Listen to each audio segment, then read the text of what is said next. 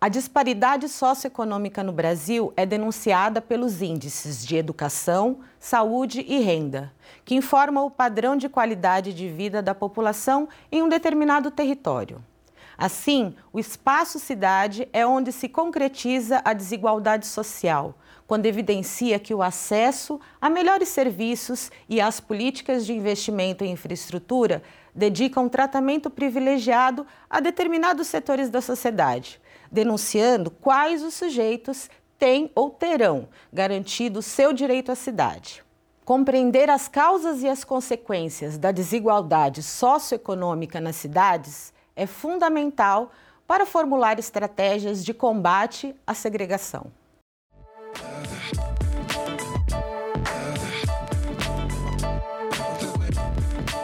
Olá, eu sou Patrícia Alves, pedagoga mulher negra ativista e começa agora o Educando para a Diversidade.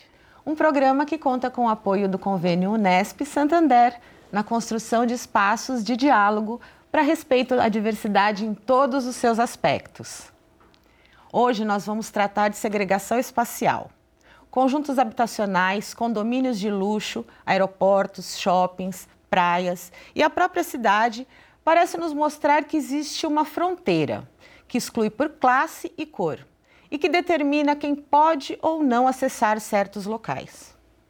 E para conversar com a gente, nós recebemos aqui Eda Góes, ela é pesquisadora na área urbana e docente da Unesp em Presidente Prudente. Também está com a gente o José Scheides, que é arquiteto, pesquisador de direito urbanístico e planejamento participativo regional, urbano e rural. Bem-vindos ao Educando para a Diversidade. Proponho que a gente comece falando sobre o seguinte: é, Para se falar sobre segregação é, espacial, a gente precisa trazer o pensamento de uma forma, como é pensada a organização política de uma cidade, né? como é, que é pensada a estrutura dessa cidade.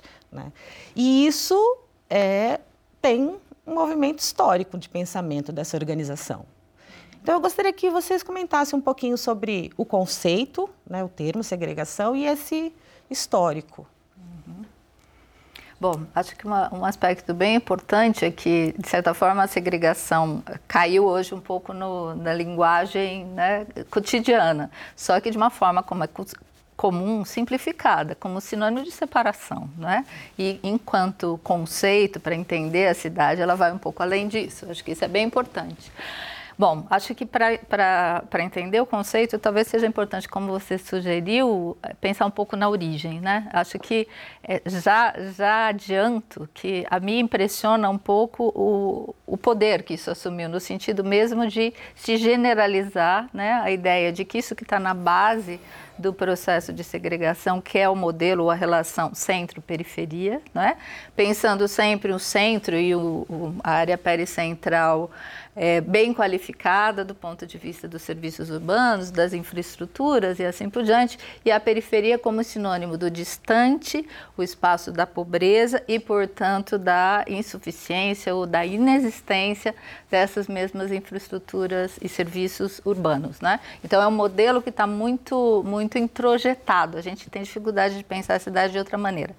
No caso, inclusive, do Brasil, com mais força. Né? Acho que até a representação externa do Brasil associa com muita força cidade segregação, indo até além, cidade favela. Está né? Tá uhum. muito, muito é, sedimentada essa ideia. Bom, quando é que isso começa? Acho, acho que isso é importante. As nossas cidades sempre foram dessa maneira? Não.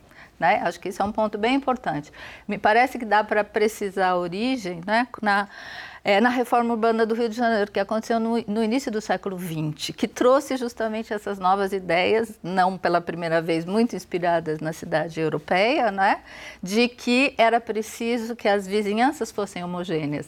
No nosso caso, se traduzem ricos morando pobre, perto dos ricos, os pobres morando perto dos pobres, né? E aí uma série de intervenções na cidade com esse com esse objetivo.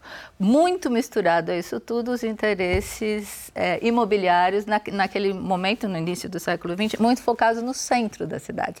Então, o que hoje a gente chama de centro é onde vivia todo mundo, né? E a distinção, claro, já tínhamos, sempre tivemos pobres e ricos é, no final, até o final do 19, inclusive escravos, né? E as pessoas vivendo, no caso urbano, é, vizinhas. E como é que se distinguia a pobreza e riqueza? Pelo tipo da habitação, né? Então, raras habitações unifamiliares, só para famílias muito ricas e os pobres, de modo geral, nas habitações coletivas, que então eram os cortiços, né? Raros casos de casas de aluguel e assim por diante. Então, o objetivo inicial foi intervir eliminando essas habitações coletivas, mas de onde? Do centro da cidade, porque aí isso se combinou com os interesses imobiliários de valorização desse centro, leia-se elitização desse centro e a expulsão desses pobres. Então, esse movimento, né, que tem, tem essa origem precisa no, no começo do século XX, para o caso do Brasil, ajuda a gente a explicar, em primeiro lugar, que não foi sempre assim. Né? Até então, as pessoas moravam próximas,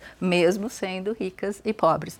Nas nossas cidades aqui, como Bauru, Bauru e as outras cidades médias, né, em especial no, do interior é, do estado de São Paulo, o processo é bem posterior. Né? Então, fica já esse, esse, a, a, influência desse modelo, mas o que vai gerar mesmo esse distanciamento maior é até interessante, que é uma política pública que é a implantação dos conjuntos habitacionais. Né? Onde é que eles foram implantados? E da onde se tirou a ideia de implantá-los longe? Essa combinação do interesse imobiliário, né, de valorizar essas terras que ficam né, disponíveis entre esse centro e essa nova periferia com os conjuntos habitacionais, o custo de levar todos esses serviços urbanos né, para esses, esses espaços e, ao mesmo tempo, já uma falta de, de reação e de espanto em relação a isso, por causa justamente desse modelo que a gente já tinha introjetado. Bom, o pobre mora mesmo longe, né? enquanto que os ricos, a classe média, mora perto, nessas condições muito melhores. Né? Acho que é um começo bem importante para a gente entender do que estamos falando. Para a gente entender um ponto que colabora aí com a, o raciocínio dela, que é o seguinte, é a questão da propriedade da terra. Né? A propriedade da terra rural, propriedade da terra urbana, como é que ela se desencadeou no Brasil até chegarmos nesse modelo de cidade que a gente tem hoje. Nós temos a maioria das nossas cidades antes do século XX, né, é, era propriedade da igreja. Quer dizer, quem era responsável pela urbanização? Né? Era a Igreja Católica, né? e que fazia o parcelamento do solo, que tinha as prerrogativas, é, desde o período colonial, para fazer a distribuição e o, o, parcelamento do solo por um tipo de, de é, concessão que era o aforamento. Então as pessoas não eram proprietárias das, das terras urbanas. Né? E as terras no Brasil, das cidades até o, a República, eram terras é, destinadas especialmente para os pobres, para os mais pobres.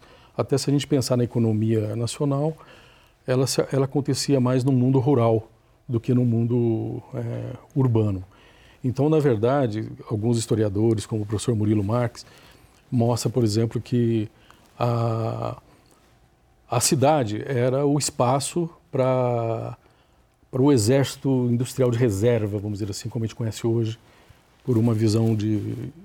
Era estratégico para a economia, né? E era dali que saía a mão de obra. Então ela tem um passado que estava muito mais ligado ao, ao, aos pobres do que aos ricos, né? E a igreja era, era quem cuidava. Tanto é que a, o modelo nosso de formatação né, das capelas, as capelas curadas, as, as freguesias, até as vilas, né?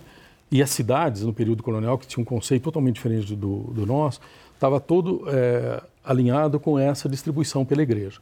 Então ela serviu muito mais para resolver até mesmo os problemas dos mais pobres. É, claro que os mais ricos sempre tiveram o seu lugar né, e os seus privilégios. Em 1850, você tem a Lei de Terras, né, que altera substancialmente o modelo de como projetar, parcelar novas, novas cidades. Então é a partir daí que a gente conhece essa cidade de mercado que vai se formar, especialmente no século XX.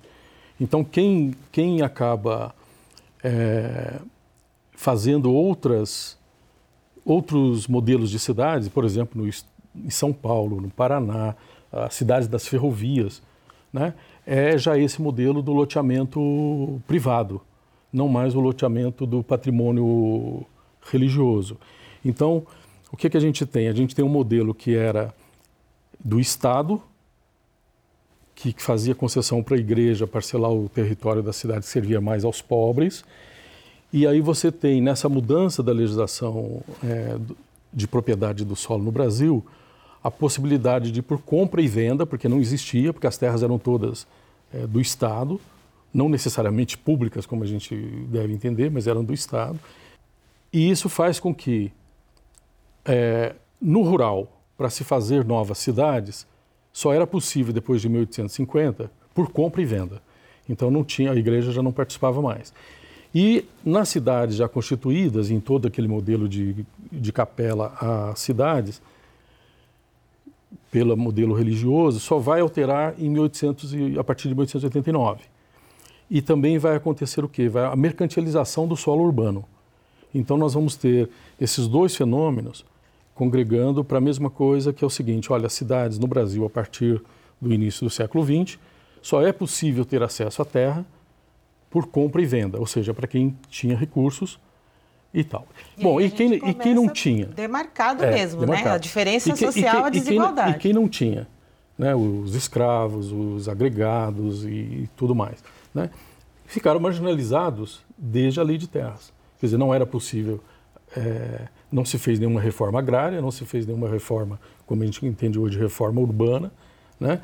Os mais pobres que a igreja tinha abrigado e, muito, e, normalmente muito mais próximos das capelas, das igrejas, das paróquias, é que começa a gerar, pelo conflito mercadológico e os interesses agora de uma classe é, que, que, que tinha os recursos, é que começa a disputar esse espaço por uma visão já agora que a terra era passa a ser mercadoria, porque até então não era, não, não era vista assim, começa a expulsar essa gente. Inclusive através dos planos diretores, através das leis, que vão fazer, como no caso do Rio de Janeiro, como em outros casos é, em São Paulo, como em outros lugares, é, é, é, esse capital privado começa a ser o detentor de todas as, as formas de como parcelar, dominar e vender o, o espaço. E aí vai sobrar para só para passar a bola de novo, vai, vai,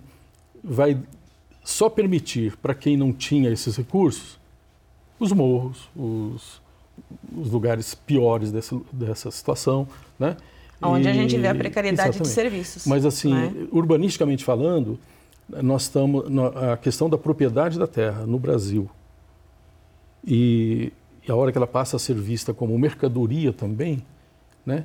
É um dos focos de de origem dessa segregação e aí pelo, pelo viés urbanístico que eu venho pesquisando, eu dei mais atenção a isso. Professora, você comentou com a gente, né, na sua é, questão anterior, sobre os, os espaços, o projeto político né, das, do, das moradias populares, né, como é que isso é arquitetado. A gente pode dizer que isso é uma segregação induzida? Né? E aí eu vou trazer que existem aspectos econômicos, mas também eu vou trazer questões étnico-raciais, eu vou trazer um, um, perfil de sujeitos que ocupam esse, esses determinados lugares. Uhum. Né? Então, é lugar para esse, essas pessoas. Uhum.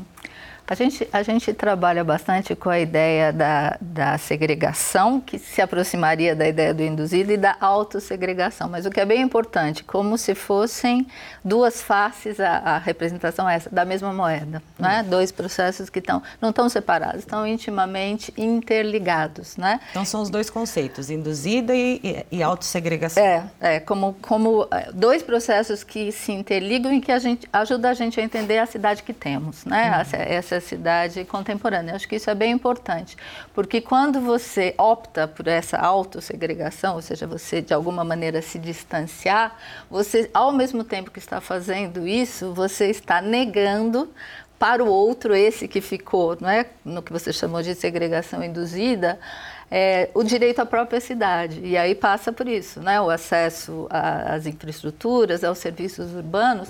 E eu até chamaria atenção né, que quando esse processo começou, né, que é um pouco variável né, de cidade para cidade, mas em geral, não é saindo das metrópoles nessa segunda metade já do século XX, é, o, o que a gente considerava como fundamental nesses direitos nem coincide mais com, com o atual. Então, é, é também importante a gente entender que isso é dinâmico. Então, ao mesmo tempo que alguns desses direitos, mesmo aqueles mais elementares, o calçamento das ruas, a, a convivência com esse lixo espalhado e assim por diante, se nem isso foi atingido, em alguns casos, porque há outros casos casos em que isso foi solucionado, né? não podemos também generalizar. É, ao mesmo tempo surgiram muitas outras necessidades, né? Que, que hoje a gente, o limite entre necessidade e desejo é uma coisa sutil, não é? Ou seja, esse, esse aspecto, por exemplo, do lazer, né? O que, o que é preciso para a pessoa hoje ter, que a gente fala muito na ideia da qualidade de vida, né? O que, que compõem esse, esse pacote que tem a ver com a qualidade de vida. Em especial quando a gente fala dos jovens, isso tem a ver com lazer, não é? Sim. E hoje o lazer envolve, por exemplo, o acesso à internet, não é?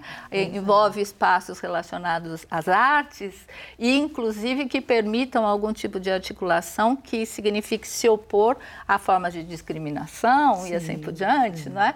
Então, veja, é, é um pouco assustador, mais do que preocupante, que mesmo quando demandas já anteriores nem foram suficientemente atendidas, hoje a gente já acrescentou novas demandas, né?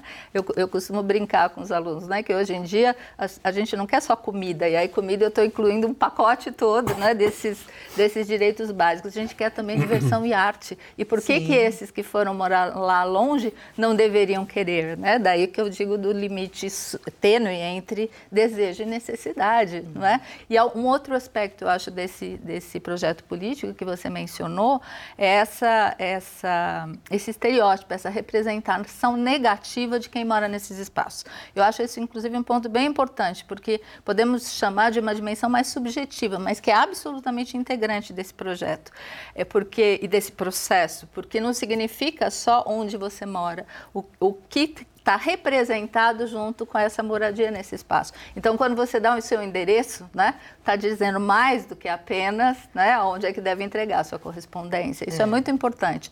Então, como romper isso, esse estereótipo negativo que se agrega a essas dificuldades que essas pessoas estão enfrentando. Acho que esse é outro é, aspecto importante. Há casos em, de áreas é, periféricas que já, já melhoraram em muitos aspectos, né, foram requalificados, podemos dizer em, em muitos sentidos tiveram os direitos, os direitos dos moradores da cidade reconhecidos, que, no entanto, essa, esse estereótipo ainda permanece, ou seja, não tem uma relação direta entre as duas coisas. Né? Isso também precisa ser levado em conta, porque não basta mudar fisicamente né, esse espaço, mas tem que também divulgar essas mudanças, né? porque aí nessa representação negativa a própria mídia tem um papel. Né? Ao noticiar em relação a certas áreas, apenas problemas.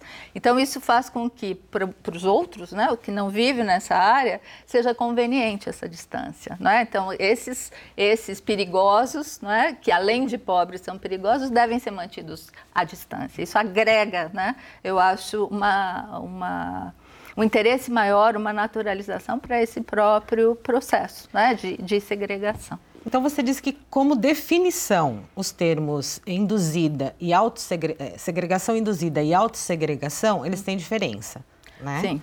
Mas eles se complementam. Exatamente, né? se ligam diretamente. É. Sim, Mas, sim. É, como definição, é, como seria de cada um? Então, autossegregação é quando você tem opção, né? E hum. dentro das suas opções, opta, né, por por esse distanciamento, sempre privilegiando né, as, as áreas mais bem equipadas e assim por diante. Então, passa, né, no, no caso da nossa, das nossas cidades, evidentemente pela questão socioeconômica. Né? E há essa segregação. Porque não é qualquer um que faz opção. Exatamente, que tem a opção. Tem né? opção. É, a, a, essa, então, a induzida que você está chamando, que a gente em geral fala, chama mesmo de, de segregação, é essa daquele que não tem opção, ou tem pouquíssimas opções, uhum. né? porque você pode pode optar por uma casa é, com aluguel, por exemplo, ou uma habitação coletiva, ou até mesmo é, irregular, no sentido das leis, como é o caso da favela, ou que seja mais próximo, ou ir morar muito mais distante, não é? aí sim, né, nesse espaço é, considerado periférico, né? então, dentro de opções muito limitadas, né, você acaba sofrendo isso que você está chamando de uma indução para ter essa experiência cotidiana de vida nesses espaços. Uhum. Acho que um ponto importante, até para a gente lembrar, que é algo que é, possibilitou a introdução desse processo, e que é mesmo do século XX, é a questão do transporte, né? do transporte coletivo. Enquanto as pessoas não puderam voltar para trabalhar, elas não podiam ir para longe. Né? É. Então, era uma limitação a introdução desse, desse processo. Porque eles são os pobres, mas são também os trabalhadores. Né? Acho que esse é um ponto é. bem importante. Hoje a gente tem o prazer né, de contar com a colaboração do poeta Renato Bueno, que fala um pouco sobre o que pensa, sua perspectiva sobre o tema de hoje. Uns e outros. Para uns, champanhe. Para outros, nem shampoo. Para uns, carro de luxo. Para outros, carrinho para catalixo. Para uns, shoppings, sacolas. Para outros, praça, rua, cola. Para uns, bloqueador solar. Para outros, bloqueador de celular. Para uns, lençol de fino linho. Para outros, infelizmente, é o fim da linha. A sociedade no domínio de quem vive o condomínio e não vive esse declínio de não ser ninguém. A gente pode começar a refletir sobre a questão do direito à cidade, né? Quem são as pessoas que têm direito à cidade? Como é que se exerce esse direito? Eu vou retomar um pouquinho para tratar disso, porque acho que a questão dos direitos é um processo também histórico, né? E então, por exemplo, né, nós temos aí o, até meados do século XX uma grande experiência mundial por conta do fenômeno de, de urbanização e das metrópoles e tudo mais, a, a questão da moradia, da moradia social. Então nós temos no mundo inteiro né, um, uma busca de se entender como resolver o problema dessas grandes migrações, campo-cidade, de cidades né, para as áreas industriais. E tanto é que o que melhor que se produziu de conceito sobre o viver, né, é, de uma maneira mais integrada em termos de cidade, moradia, né, por mais que se culpe os modernos e os modernistas, mas aquele pensamento foi o que mais é, trouxe de contribuição até hoje. Né? Então, o, não é à toa que a gente tem, mesmo no Brasil, experiências hoje muito questionáveis sobre outros aspectos da, mais contemporâneos, mas que, por exemplo, moradia até então nunca foi separada dos equipamentos públicos. Né? O pensamento que estava era como, como resolver problemas de massa de moradia, como resolver os problemas da educação junto com as moradias, do, dos espaços para a saúde, dos espaços de lazer, dos espaços do transporte, as, as proximidades né, é, entre a moradia, o trabalho, a moradia e até mesmo a questão do, do, do transporte. Mas isso dentro de um pensamento lógico de planejamento das cidades para um momento histórico que se pensava né, que as pessoas teriam acesso a bens de consumo, a bens ao, ao carro, a, e de uma maneira democrática e positiva. Né? Isso não se consolida na prática é, econômica e tal. Então você vai ter é, um fenômeno né, de você produzir pedaços de cidade, como é o caso de Brasília, aonde para alguns e num primeiro pensamento você tem essas condições, né? É, e para a maioria depois o crescimento contínuo não, não tem acesso a isso, até porque outros fatores contribuíram para isso. Mas este era um pensamento é, absolutamente é, importante e que, por incrível que pareça, hoje nós estamos. Até teve um momento que a gente teve quase que retomando no, de, sobre uma visão contemporânea pelo Ministério das Cidades, essa visão mais integrada do que, que é morar, do que, que é viver numa cidade, né? É, e, que tá, e que, de novo, está se perdendo. Que é isso que é o direito à cidade. É.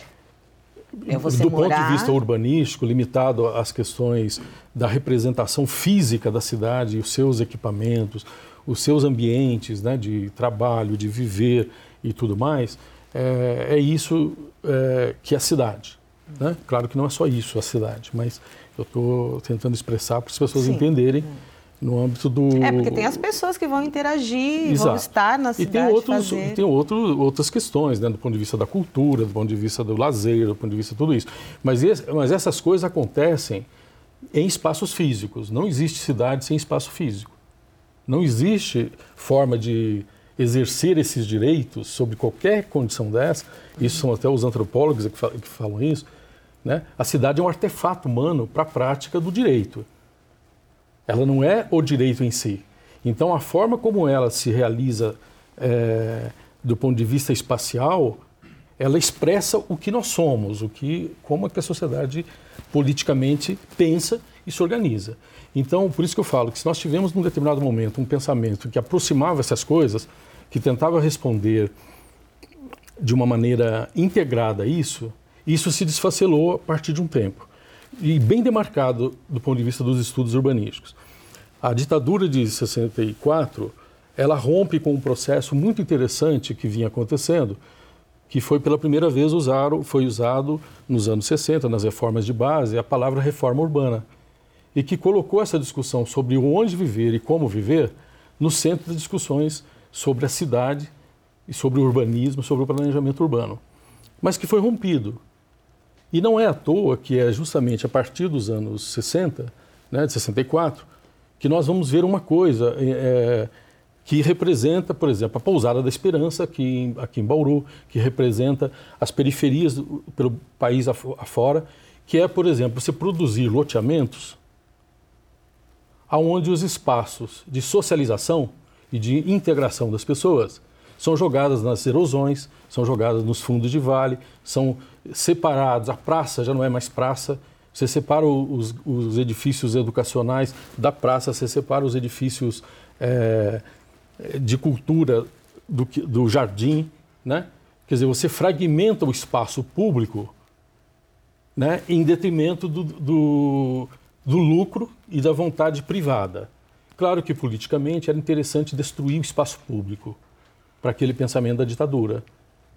Né? Então, nós temos, por exemplo, uma reprodução é, do espaço no Brasil a partir dos anos 64, que é terrível do ponto de vista de destruição do que se imaginava que poderia vir a ser a cidade. E nós estamos com esses problemas hoje em Bauru, que é uma cidade de 350 mil habitantes, pegando como exemplo, a grande parte das periferias você não consegue localizar um equipamento público junto com uma praça. Você não consegue localizar um espaço para um novo equipamento público porque na verdade houve um, é, por um lado, uma destruição do, do direito é, uhum. público e coletivo, né, em detrimento do mercado. Quer dizer, quem, quem ditou as regras foi o produtor de lotes. Aonde que eu faço os lotes? É, como que eu faço os meus loteamentos? Olha, pega o seu melhor terreno, as melhores avenidas e você divide em lotinhos.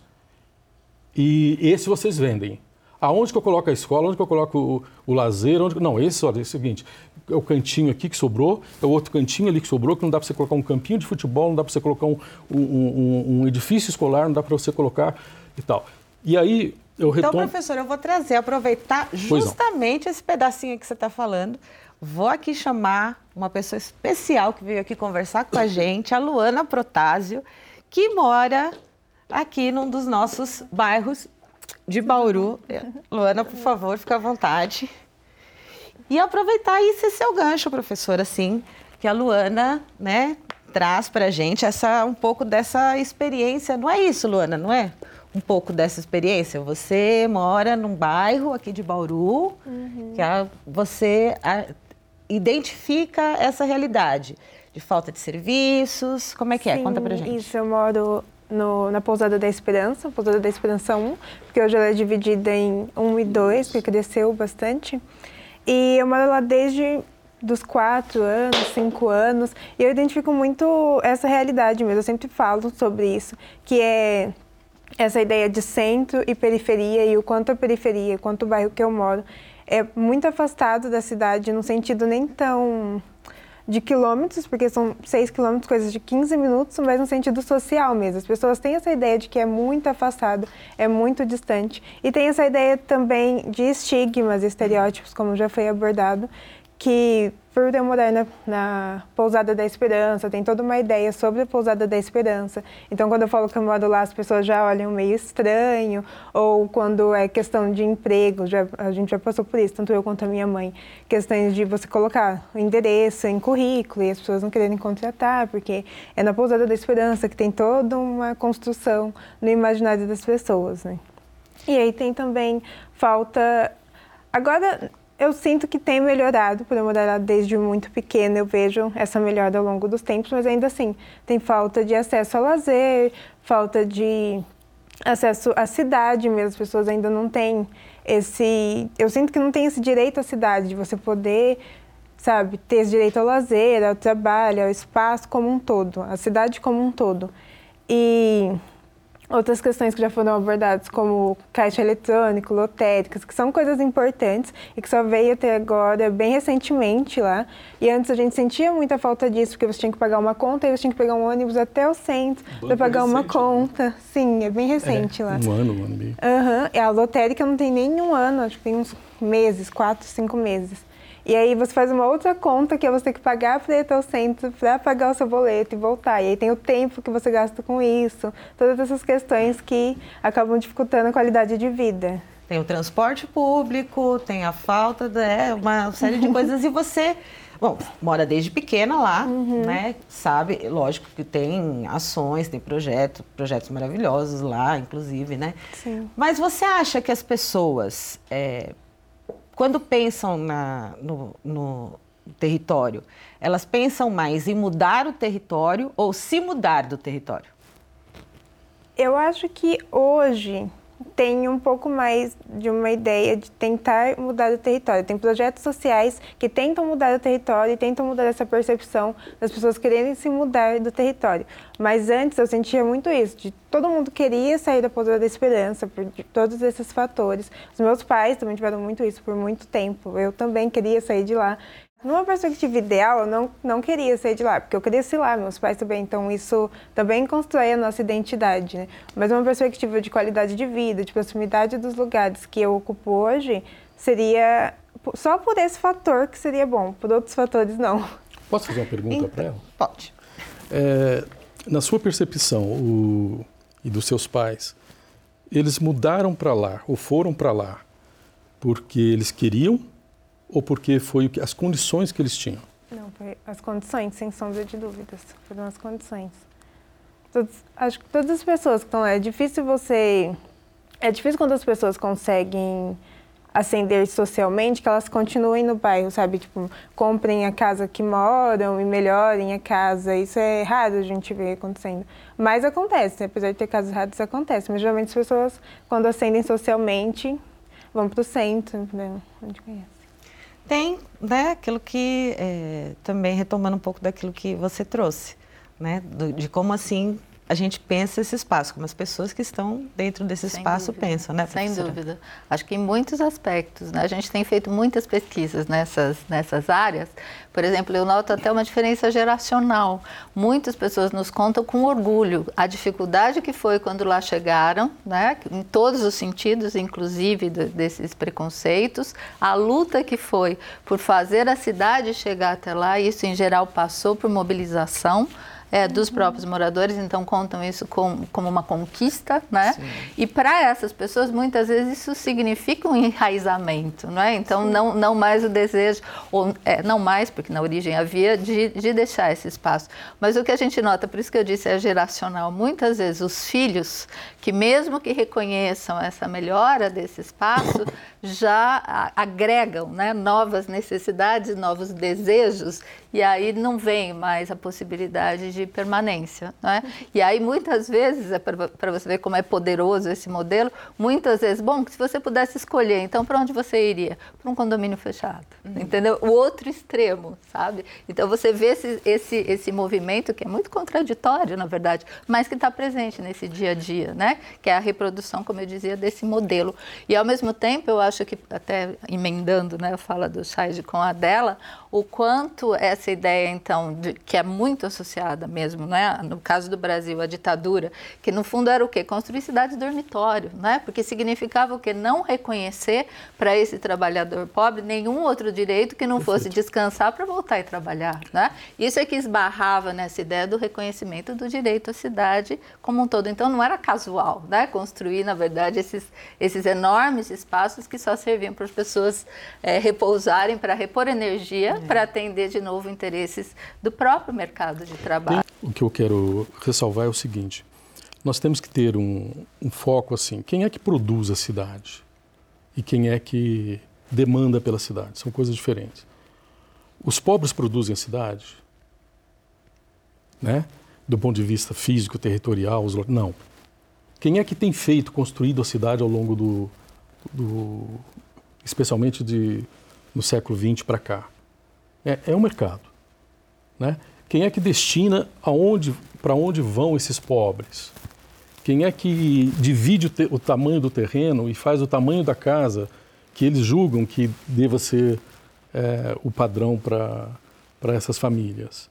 Quando que é que essas famílias participam ou participaram de verdade para poder decidir onde morar, que tamanho de lote ter que tamanho de casa ter, que qualidade de serviço, de equipamentos é, ela tem. Eles, é, até o Estatuto da Cidade, até para. Até o Estado nunca participou. Nunca teve esse direito de participar.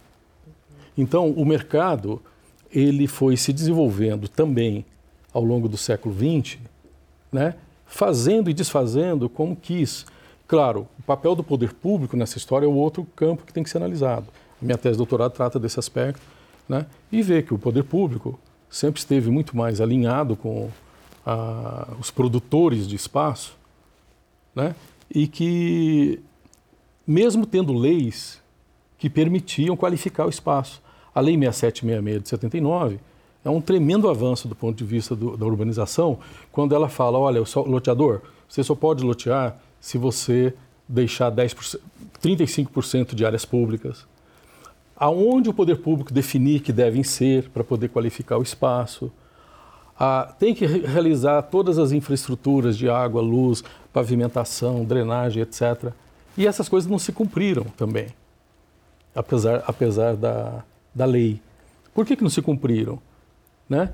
Porque, primeiro, quem mais demandava pelo espaço, que é a, a maioria mais pobre, nunca teve acesso, nunca teve direitos. Né? Os, os, as formas de fazer planejamento eram autoritárias, eram tecnocráticas. Era um gestor da Secretaria de Planejamento ou um prefeito que definia como que devia ser, para onde que deveria ir.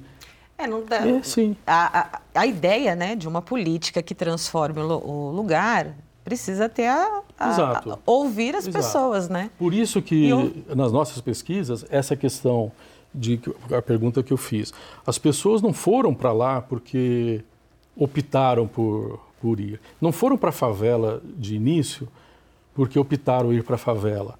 Não foram ir para os cortiços ou para a periferia porque optaram. Não, porque na verdade, dentro da, da, das condições objetivas né, econômicas e também políticas das suas intervenções, era o que restava para essas pessoas.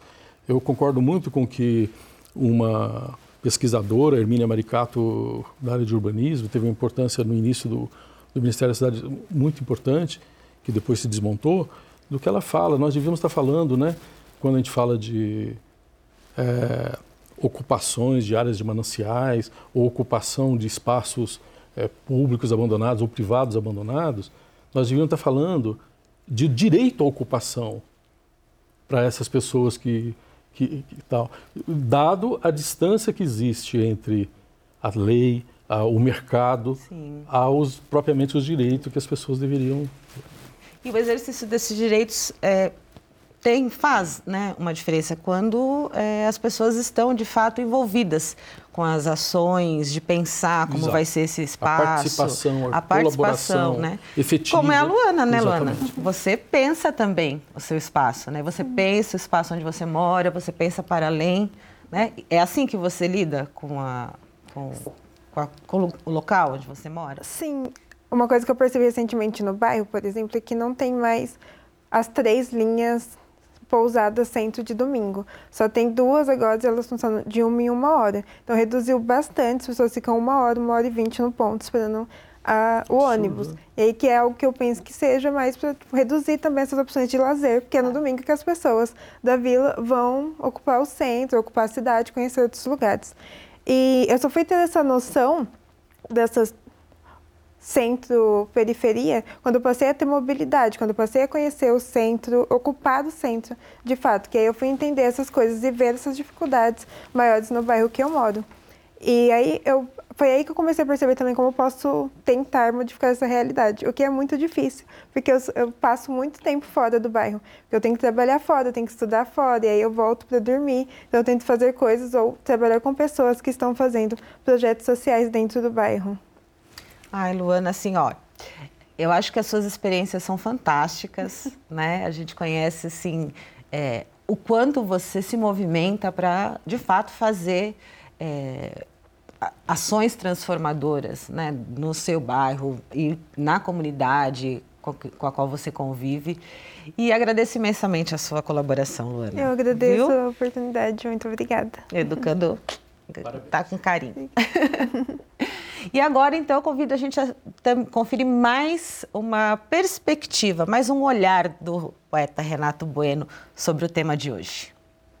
Patrimônio tombado. Marquises abrigam desabrigados, noias, crianças, famílias inteiras. Imobiliárias, construtoras, proprietários de terra loteiam a cidade. Condomínios, guaritas e cães asseguram a paz nas belas e brancas mansões. Monções de pobreza equilibram a vida em palafitas, barracos, ocupações. A propriedade privada privando populações inteiras. Terra é direito, porém, negócio, lucro e mais-valia. Mas esse poema é sem teto, é sem terra, sem casa. Esse poema é um desabrigado querendo morar. Professora, eu quero que a gente agora, gostaria que a gente agora falasse um pouquinho dessa, é, desse reflexo da segregação espacial que traz para a questão das interações. Sociais, né? Como é que isso reflete, como é que a gente acaba tendo é, situações de, de exclusão, né? A partir é, da segregação e, essas exclu e, e essa exclusão impede que a gente tenha interações sociais saudáveis, né? uhum. né? E que a gente nos impeça de ser seres políticos atuantes nos nossos espaços. Muito bem. Olha, eu acho que acho que é tem uma ideia que é fundamental, que é preciso que a gente lembre, porque ela está muito associada à própria ideia de cidade, que é essa questão da convivência com o outro, não é? E, sobretudo no sentido mesmo de que é a convivência que gera tolerância, é a convivência que gera que gera solidariedade. E hoje há uma, uma predominância de uma ideia oposta a isso. Não é? Então, o que, que é vendido nesse pacote, que seria o exemplo mais extremo da autossegregação, que são os condomínios fechados, né? de uma vida só entre iguais. Né? Para começar, isso é absolutamente falso no sentido de que ser da mesma classe socioeconômica não é suficiente para você ter as afinidades que você espera encontrar nesses espaços.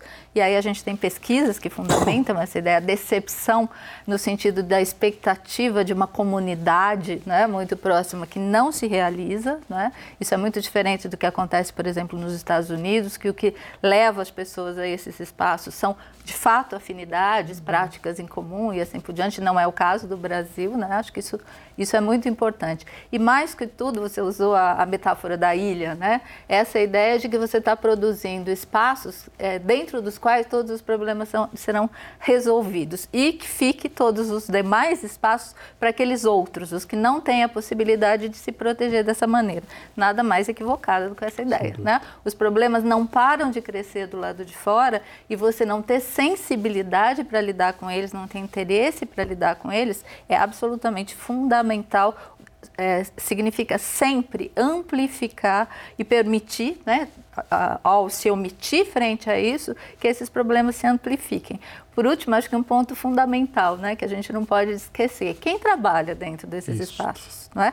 Então essa ideia de que não tem os outros é absolutamente falsa. Os outros entram todos os dias e saem, né? Entram e saem. Verdade. E aí como é que você lida com isso? Impondo regras, né, que na verdade são, do ponto de vista da, da Constituição de 88, são inclusive inadmissíveis, porque são tratamentos diferenciados, mas que passam a ser aceitos, né, permitidos e hoje até reproduzidos, porque passou a ser pensado como uma propriedade privada. Né? Então, daí essa negação da convivência no que seriam os espaços públicos, em que a, a tolerância tinha que ser necessária e, ao mesmo tempo, reproduzida a partir daí. Acho que o contexto político em que a gente vive hoje está bastante conectado né, justamente com esse esvaziamento dessa experiência, então, de convivência com, com o outro, que não necessariamente é tranquila, é pacífica, de forma nenhuma, envolve, inclusive, o aprendizado de como lidar com o conflito, com a diferença, com as dificuldades. E a ideia do aprendizado também eu acho muito importante. Um dos sentidos mesmo do próprio espaço público é isso, né? Exercitar essa, essa, essa relação com o outro, às vezes com, com o próprio espaço mesmo, é. né? Como é ter que desviar de um buraco, né? Se você está vivendo né, de um, num espaço tão artificialmente construído em que buracos não existem, né? Uhum. Ou seja, desde essas questões mais elementares, mas sobretudo o aprendizado da convivência com o outro. É. E não é qualquer aprendizado, né? Porque assim, é, nós temos nessa, nessa lógica de condomínios fechados, assim, é, tem a manutenção né, de, um, de, um, de uma desigualdade que é o olhar para o prestador de serviço que mora muitas vezes muito distante desses condomínios, né, e é, só tem a, o, a lógica do transporte coletivo, do transporte público, é apenas de trazê-lo para trabalhar e devolvê-lo para o lugar. Então, assim, é, é, vai, vai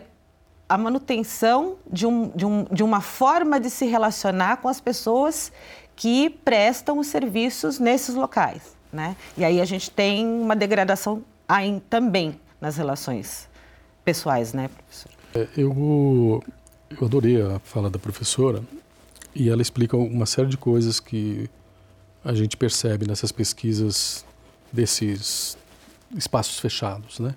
Primeiro, primeiro tem que tentar entender o seguinte: por que, que esses espaços foram gerados se eles são tão ruins do ponto de vista das, das relações? Se nós olharmos as nossas cidades, Bauru um exemplo, mais uma vez, você vai ver que até os anos 80, 90, nós tínhamos quadras, são milhares de quadras que se espalham pelas cidades, e quadras que você tinha dentro da própria quadra, terrenos de 200 metros, 300 metros, 400 metros. A convivência, a coesão social, ela existia, né, mesmo dentro de um projeto moderno, de um projeto de cidade é, racionalizada e tudo mais. Né?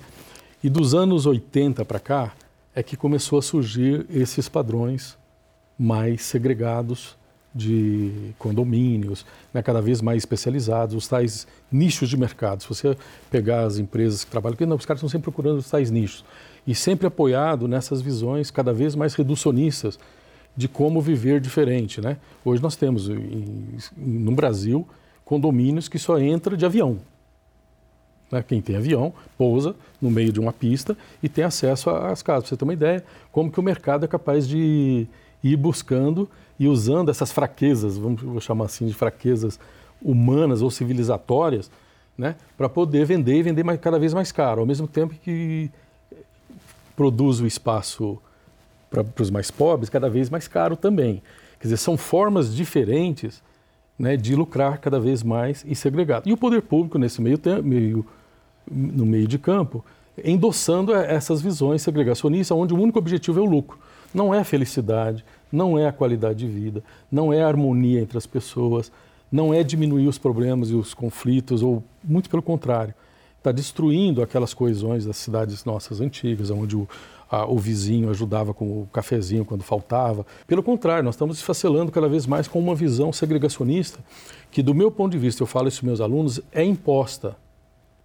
É um, é, é, é um marketing do mercado imobiliário que gerou isso, porque só interessa ao mercado imobiliário na, na visão do lucro. Eu até conversando com a presidente do, da Comissão de Direitos Humanos, né, há uns dias atrás, eu falei, é, é, doutora, a, a senhora não acha que deveria ter, do mesmo jeito que a gente, se eu for né, numa, é, numa sala de aula, eu falar alguma coisa é, homofóbica ou um preconceito racial ou qualquer natureza, eu vou ser e devo ser é, punido pelas nossas leis, por que, que nós aceitamos tão descaradamente que as nossas propagandas em jornais, as nossas propagandas na televisão, é, indiretamente vendendo condomínios, vendendo cada vez, é, é, cada vez mais segregado, com qualidades é, idealizadas e falsas às vezes. Por que, que nós também não devemos punir essas, essas empresas que fazem esse tipo de coisa que está gerando tão malefícios para a sociedade, nesse sentido humano, nesse sentido das relações sociais? É, das relações, né? É. E, no entanto, nós aceitamos passivamente o que o, os jornais e a televisão é, impõem para nós de regras de como bom vi bem viver. Bem viver conviver. Segregadamente. Né? E a gente não, não enxerga e não quer apontar isso como ah, problemas do ponto de vista até jurídicos, eu acho que deveria ter. Eu tenho prazer de receber aqui uma pessoa que representa essa, essa participação política, que é o nosso autor, o nosso poeta, Renato Bueno. Seja bem-vindo ao Educando para a Diversidade. Tudo bem? O Renato é autor dessas poesias que nós estamos, que estão nos brindando aí durante todo o programa, né, Renato? Renato, conta então pra gente, compartilha com a gente a sua, como é que foi o processo de construção, o que te inspirou, como é que você pensa essa, essa, essa como, é, como é que você desenvolve essa sua arte nessa perspectiva de olhar para para a cidade? A gente está discutindo aqui bastante questão de ocupação, né? É, eu tenho para mim, inclusive eu tenho tatuado em mim, tenho no meu livro, palavra ocupada, a ideia de ocupação mesmo da arte, né? Aquilo que foi negado. Precisamente eu tive meu primeiro contato com a poesia através do rap, através da cultura hip hop, que já tem historicamente, né? É, socializar espaços, né? Desde desde os guetos norte-americanos até os guetos brasileiros, as periferias, as quebradas e tal. É, tive meu primeiro contato na escola, então aquela brincadeira de rima, aquela coisa que depois a gente vai descobrindo que, que aquilo é repente, então você vai, fui, fui me ocupando daquilo, né? Aquilo fez, se ocupou de mim também, né? E aí a gente vai é, desocupando o espaço de cânone hoje da literatura, da poesia, então você vai ocupando aquilo de povo, de gente, né? De cara brasileira, né? É, dando uma cara é, é latina, sei lá, enfim. É, não no sentido, é, no sentido talvez espanhol da coisa, né? Mas dando uma cara de, de, de, povo, de periferia, de quebrada, né? E a gente vai descobrindo, foi descobrindo que aquelas, aquelas contestações que a gente sempre tinha, né? Na, na rima, no rap, também estavam é, esquematizados num esquema de poesia e tal. Então, foi bem nesse sentido questão de ocupar mesmo. E hoje a gente faz o sarau do viaduto, que é uma ocupação, ocupação. É, o sarau do viaduto, que é uma ocupação do espaço público, né? Fica abaixo do, do embaixo de um viaduto. Então, uma hora que é uma rua, um pedestre né, transita normalmente. Uma vez por mês, aquilo ali vira um espaço onde qualquer pessoa pode ali comungar da palavra, falar poesia, ocupar o espaço, a transformação da cidade, uma outra cidade, uma outra cara que a gente gosta muito de ver, a Finlândia, a Europa, mas a gente dificilmente se, se entende assim, né? É, não como europeu, não como finlandês, mas se entende como produtor, manutenção de arte, cultura, consumidor, né? Sim, né? Produtor de cultura que faz, faz a leitura, Sim. problematiza e faz a intervenção Com na certeza. realidade, né, Renato? Renato é, é, é, um cara desses aí. Eu acho que o Sarau é, é um bom exemplo disso também. A gente gosta dessa participação. Renato, a gente vai então é, ouvir você mais um pouquinho. Só que antes disso eu começo assim, a agradecer imensamente a participação né, de vocês aqui no nosso programa. Trouxeram assim, informações riquíssimas, um diálogo maravilhoso. E obrigada, professora. Obrigada, professora. Foi um prazer. Eu que agradeço. E lembrando que o Educando para a Diversidade fomenta diálogos sobre os aspectos da diversidade em prol da construção de uma sociedade mais empática. Eu te espero no próximo programa e o Renato agora vai fazer o nosso encerramento. Fronteiras. Não era verão, tampouco um passeio de férias. Manhã fosca, rasgando a rotina dos comuns. O sol brilhou luto, maresias em pranto. A mimese dos corpos como boias sinalizam a globalização da indiferença. Mariscos, pedrinhas, estrelas do mar não compreendem o nadar tempestivo das roupas até as praias. Estamos em pleno mar. Qual dos dois é o céu? Qual é o oceano? Castro Alves pressentiu que navio negreiro é o tempo todo. São velhas embarcações. Mercadores das águas faturam enquanto jornais emitem notas frias sobre corpos afogados e ainda quentes. CIA projeta projéteis proposital posição petróleo. A geopolítica das fronteiras erguem cercas e arames sobre humanos farpados. E em cidade civilizada só entra quem pode. iPhone, Mac e iPod. Gente, não. Gente não pode. Uh,